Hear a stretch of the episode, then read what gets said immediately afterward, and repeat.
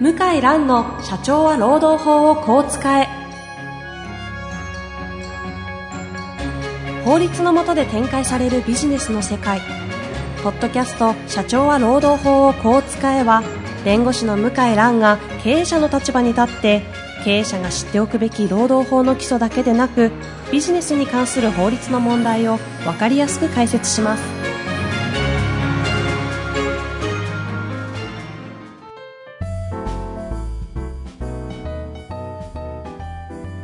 こんにちは、遠藤和樹です。向井蘭の社長は労働法をこう使え。向井先生、本日もよろしくお願いいたします。はい、よろしくお願いします。さあ、今日も質問来ておりますのでね、早速行きたいと思いますが、はい、行っちゃってよろしいですかはい、お願いします。さあ、行きましょう。ちなみに上海暑いんですか暑いです。まあ、東京とあんまり変わんないですね。あれ気温的にはもっと暑いはずい例年は上海の方が暑いんですけど、ですよね今年は日本の方が暑いですねや。、そんな感じですかはい。はい、余談でした。 はい。さあ、行きましょう。はい。えー、本日のご質問はですね、社労士の先生からご質問いたはだい。あいりておりがまとすうご。ざいます。社労士の女性の方ですね。はい。えー向井さん、遠藤さん、はじめまして。毎週勉強させていただいております。私は開業したての社労士です。質問は非弁行為についてです。顧問先は何でも聞いてくれるので、できるだけ対応したいのですが、非弁行為で書類送検された社労士もおり、気をつけなければならないことかと思います。私は特定社労士なので、斡旋代理人はできますが、労働トラブルの中で非弁行為となる具体的な事例、実際に社労士が非弁行為をしたために問題が悪化した事例などありましたら教えていただけると助かります。長い日々が続きますが、ご自愛ください。8月10日に福岡で行われるセミナーに参加予定です。お話を伺えることを楽しみにしております。ということですね。ありがとうございます。あれこれ福岡でセミナーされるんですかあの、自主セミナーをやるんですよ。最高裁判決が出たんで。あーあの、さ、募集殺到したっていうセミナーですね。あああ、そうですね。あれの、まあ、福岡、大阪、名古屋版ですね。そんなやるんですかまあ、ちょっと悪乗りしてやってみよ全う国案件じゃないですそうか。で。す。二日かけて三回。え、じゃあ、トータル6日間喋りっぱああ、なし違う違う違う。えっ、と、二日で三回。あ、2日で3回。二日で三回。うーん。はい。すごいですね。2日で3回。じゃ二日で三回。だ、一日目は、はい名古屋と大阪でやるんですよ。 1日でやるんですかそれはい、午前大午後。変ですね。まあ、いいかと思って。結構集まってるんですよね。集まってますね。大阪は満員、まだ満員じゃないですけど、名古屋と福岡は満員になります。すでに。はいやー、すごいですね。い。ありがとう。まあまあ、そういうことであね、りがたいですねぜひ皆さんも行っていただきたいところですが、はさあ、今日は質問の方来てますので、非弁行為についてお願いいたします。非弁行為えーいや、僕もですね。ね、ひあ、そうですね、そこから、非弁行為っていうのは、弁護士でない方が、弁護士法で定められてる、弁護士に認められてる、うー独占行為をやってしまうことを非弁行為と言われてますね。うんうん。そこに対価が発生しなくても、はい対価が発生しな、えっ、と、業として行う場合は、ダメなんでだ。ちょっとだ曖昧ですよね。はいはいまあ、一般的には、お金をもらってやってる場合です。うんうんうんええで、あんまあ、あんまりあの、労働法の世界は非弁行為とかあんまりなかったんですけど、えまあ、唯一じゃ、まあ唯一でもないけど、一番問題になるのは団体交渉なんですねえ。うんうん。で、あの、弁護士さんが相手に出てくると、社長さんも弁護士頼もうかと、こういう気持ちになるんですけど、ええ労働組合員外部に加入した場合は、まあ、弁護士頼むまでもないだろうと、いつもお世話になってる顧問の社労士の先生にお願いしようと、まあ、こうなるのは自然ですえよえね。普段ね、ええ相談してまそすし。れで、じゃあ先生同席してくださいと言って、うん同席した場合に、うんうん、ここがですね、まあ、むまあ、ちょっと論点にはなるんですけど、はい。社会保険労務士はどこまでやっていいかという論点がありまして、ええで、今のところ、その、特定社会保険労務士っていう制度があって、でその決められてる斡旋代理ですね、その範囲内では代理はできるんですね。斡旋手続きが進行してる場合の、うんうんその場合は代理行為できるんですけど、そういう、あるんですね。はい。ああるん専業で部といすうけのは。ど、労働組合の紛争は、斡旋代理と関係ないから、つまり代理行為ができないんですね。基本的には弁護士の先生しかできないってでこきとなですいか。できない。できないんだけども、グレーゾーンがいっぱいありまして、ええ例えば、社長の隣に座ってるだけだったらどうかとかね。うんうんうんうん。あとは一言も喋らないで、隣の社長にアドバイスするのはどうかとかね。はいはいはい。あの、グレーゾーンがあるわけなんですなよ。るほど。で、聞かれたことに、質問に客観的な事実を受け答えするのはどうかとかね。うんうん。まあそういう、まあグレーゾーンがあっうんて、うんまあ今のところ曖昧なままなんですね。うんうんうん。ええで、あの、全国社会保険労務士連合会も、これも、まあはっきりした見解はあんまり出してないと思いますね。ああ、なかなかグレーなところなんですええね。ええで、弁護士会は、あんまり関心がないんですよ。そこに。うん、関心があるのは、司法書士の先生との領域とか、行政書士の先生との領域、例えば交通事故の代理とか、うんうんその債務整理ですね、消費者金融会社との過払い金の交渉とか、はいはい。上限いくら以上は上限弁い護士のく、先生みたいなそうで。す。そこはものすごく神経使ってるんですけども、うんうんうん。あんまりその社労士会との領域の問題は、あまりそんなにですね、あの、あまり話題になってなかったんですね。へで、まあ私が結構、労働組合絡みの、え。うあんの、労働組合対策のセミナーとかやってる時も、うんまあこれは一つの大きな論点で今まで話してたんですけども、で、私はこの質問いただいて、なんかあるんだろうと、こういうご質問いただくっていうことで。はいはいはい。で、ヤフーでちょっと調べてみたら、出たヤフで、ええ、こうヤフーやっぱさすが でしてですね、やっー。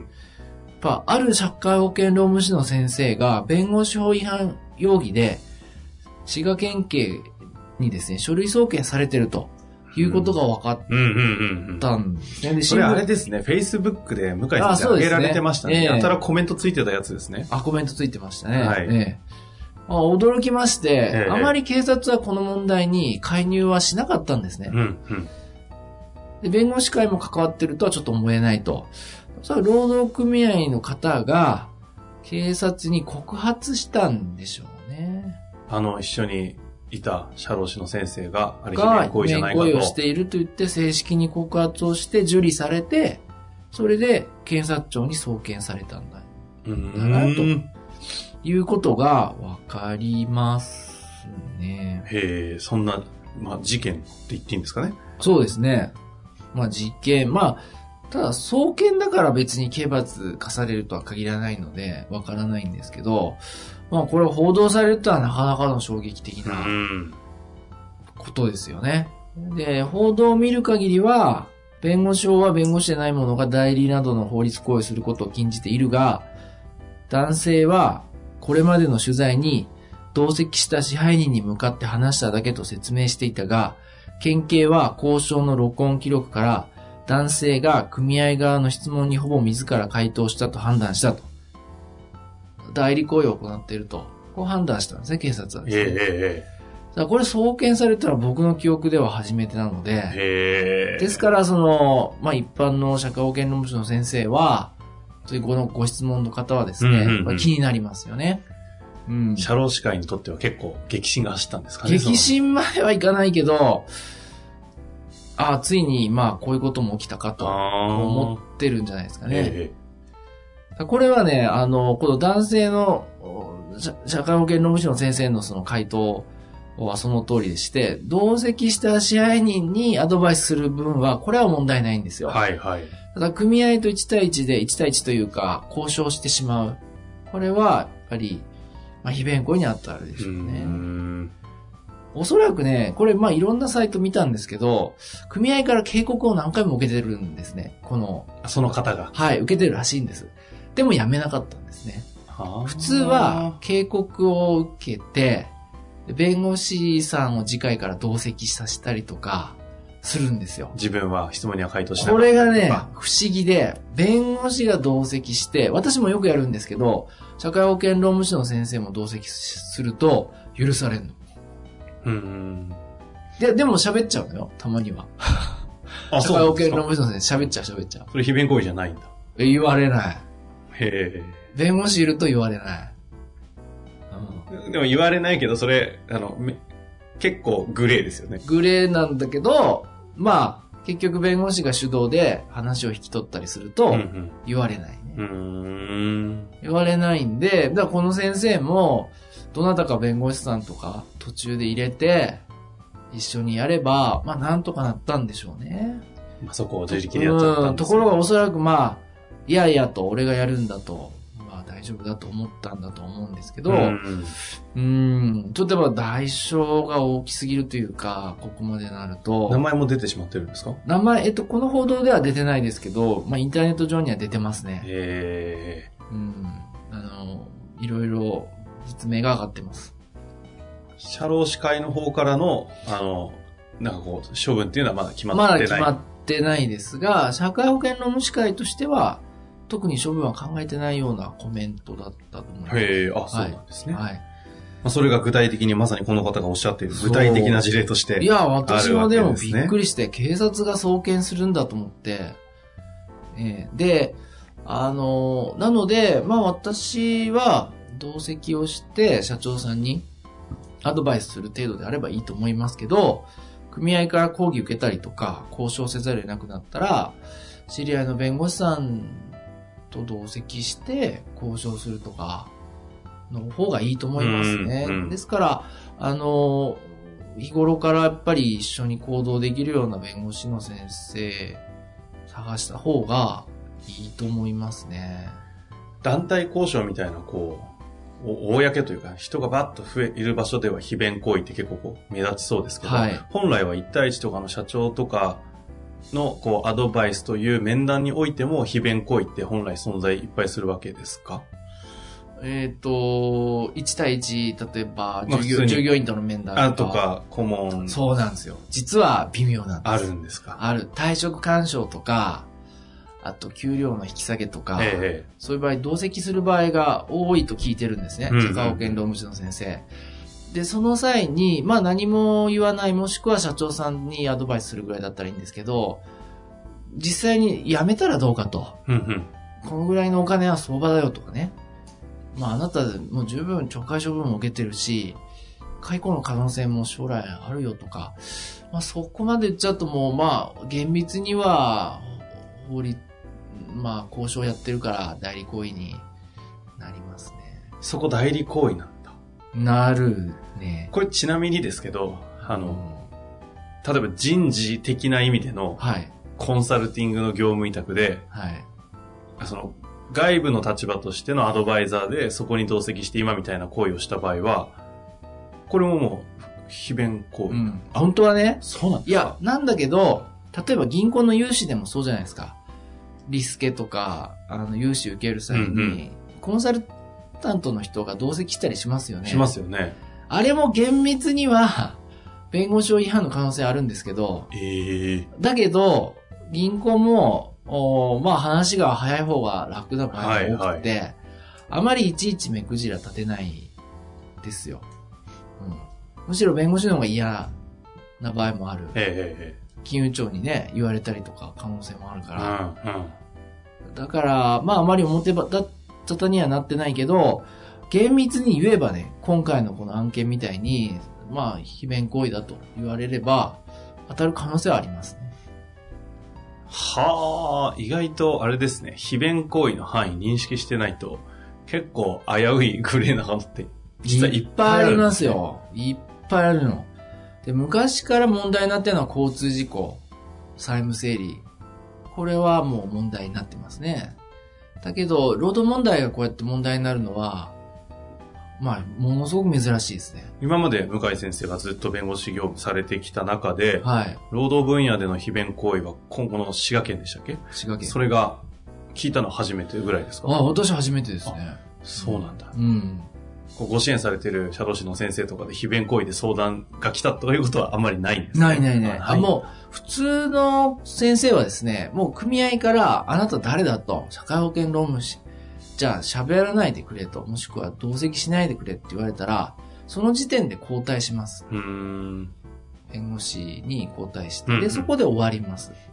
だからこなるほどの先生は、もう何回も言われても、ずっと同席して喋り続けた可能性があって、だから、こう、大ごとになる前になんとかね、できたんですよ、ね。本来は。ああ、そうなんですうね。ん。で、僕も中国では、し無資格者ですよ。まあそうですよね。うん国違いますもんねですか、ら、中国では立場はもう、社会保険労務士の先生と、こう、より、まあ、訴訟とか交渉では近いですね。うんうんだからすごくそこは神経使ってて、で、日本語ができる社員の人がいるわけですよ、日うん。系企業は。はいはいそうすると交渉ができちゃうんですよ、私でも。ああ、日本語うまいから、あの、い管理職以上の人ー結構。はいはいはい。で、日本語で話しかけてくるわけ。で、なんでかっていうと、私が総経理の依頼を受けてるって知ってるから、うんうんこいつに喋った方が早いとかね。はいまあ、ば、たまに思われるんですうけんど、うんうんうん。それはだとちょっと答えられないから、あべそういう。これもうやっぱ繊細なとこなんですね。繊細ですよ。繊細。で、こういう時は、社長さん理解してくれんだったら、やっぱり弁護士さん入れた方が、まあ、身も、自分の身も守れるし、会社も、感謝してくれますよ。だってこれ警察が来たり、困るじゃないですか、お客さんからしても。これ家宅捜査とかなったらこれ困りません社員だってちょっとざわつきますしね。ざわつくから、だから、あの、こういう時はやっぱりお互い協力しちゃって、うんうん社会保険、労務士業界も弁護士業界うも、ん。あの、独占業務もお互いあるんですけど、お互い補完し合って協力し合う方が、長い目で見たら得ですよ。あーこれあの、せっかく社労士の先生からね、ご質問来てるんで、最後にあの、この辺は非弁行為ちょっと気をつけた方がいいかもよっていうのが団体交渉とか以外にある。あるとしたあらるなあんかる。やっぱね、すごくね、これ大丈夫かって、こっちが心配なのは、ほう社会保険労務士名義で残業代請求してきてるりするんですよ。うんうんううん。ん。これって、ほうほうほうほうこれ完全に、圧旋も何にもやってないのに、これ大丈夫かと。これ、ああ、そんなのあるんだ。うん、ところがね、僕らはそれは警察には言わないわけですよ。なんでかっていうと、ちょっとずるいんですけど、訴訟ができないでしょ田中は、はいで、交渉でまとめないといけないじゃないですか。うんうん。いざという時、喧嘩ができるから交渉って強気になれるじゃないですかうんうん喧嘩ができないとカードがないから。だからもうその交渉は、がぜんこっち強気になれるんですよ。うん。うんうんうん。これ、絶対まとめられるとう。んうんうん。これだから、下手な弁護士さんは、いや、これ社長、非弁行為だと。これ弁護士から言った方がいいと。警察に言った方がいいとかって言うんだけど、うんうんそれ何が起きるかって言ったら代わりに弁護士さん出てくるだけですよ。はいはい。でも、社会保険労務士の先生はやっぱ限界があるから、僕らはそういう意味ではずるくって、うちの事務所なんかも何も言わないですね。うーん。むしろ淡々とやる。あ、でも、言ったら、それこそ、弁護士でできての大ごとになっちゃうような行為は結構あるんですね。そうするとね、やっぱりね、想定通りに終わるんですよ。どうなるんですかえ、こんなお金でいいのと。こんなお金でまとまっちゃったと。こういうこと多いです。結構な。いや、司法書士の先生も同じ。うー。うんん。司法書士の先生も、あの、簡易裁判所の範囲で代理権があるから、あの残業代請求もできなくはないんだけど、これ、これ、もっとあるだろうと残業代。っていう事案でも、やっぱ無理やり自分のこう、なんつうの、140万かな以下に収めちゃってるんですよね。ああ、自分あのー代理業務ができる範囲内に、え、これいいのって僕思うわけですよ。ところがまあ、こちらからしたらちょっとラッキーだなーって。なるほど、資格の呪縛はそんなところにあるんで、でもところが依い頼者はわからないんですよね。まあちょっと気の毒だなと思いつつ、でもしょうがないね。はあ、弁護士それは面白い話です。だから僕らは一切言わないです。へえ。いや、これ非弁行為ですよとか、これ代理権の範囲内超えてます。一切言わないです。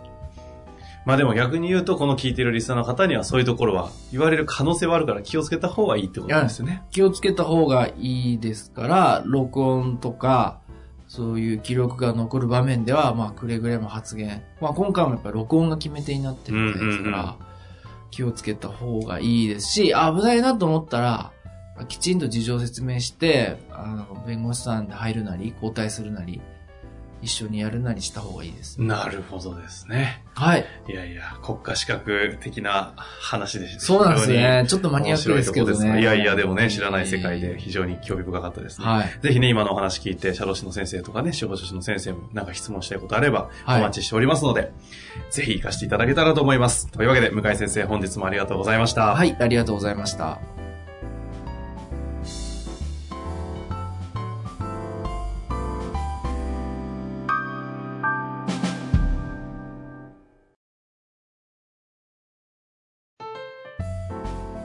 本日の番組はいかがでしたか番組では向井蘭への質問を受け付けております。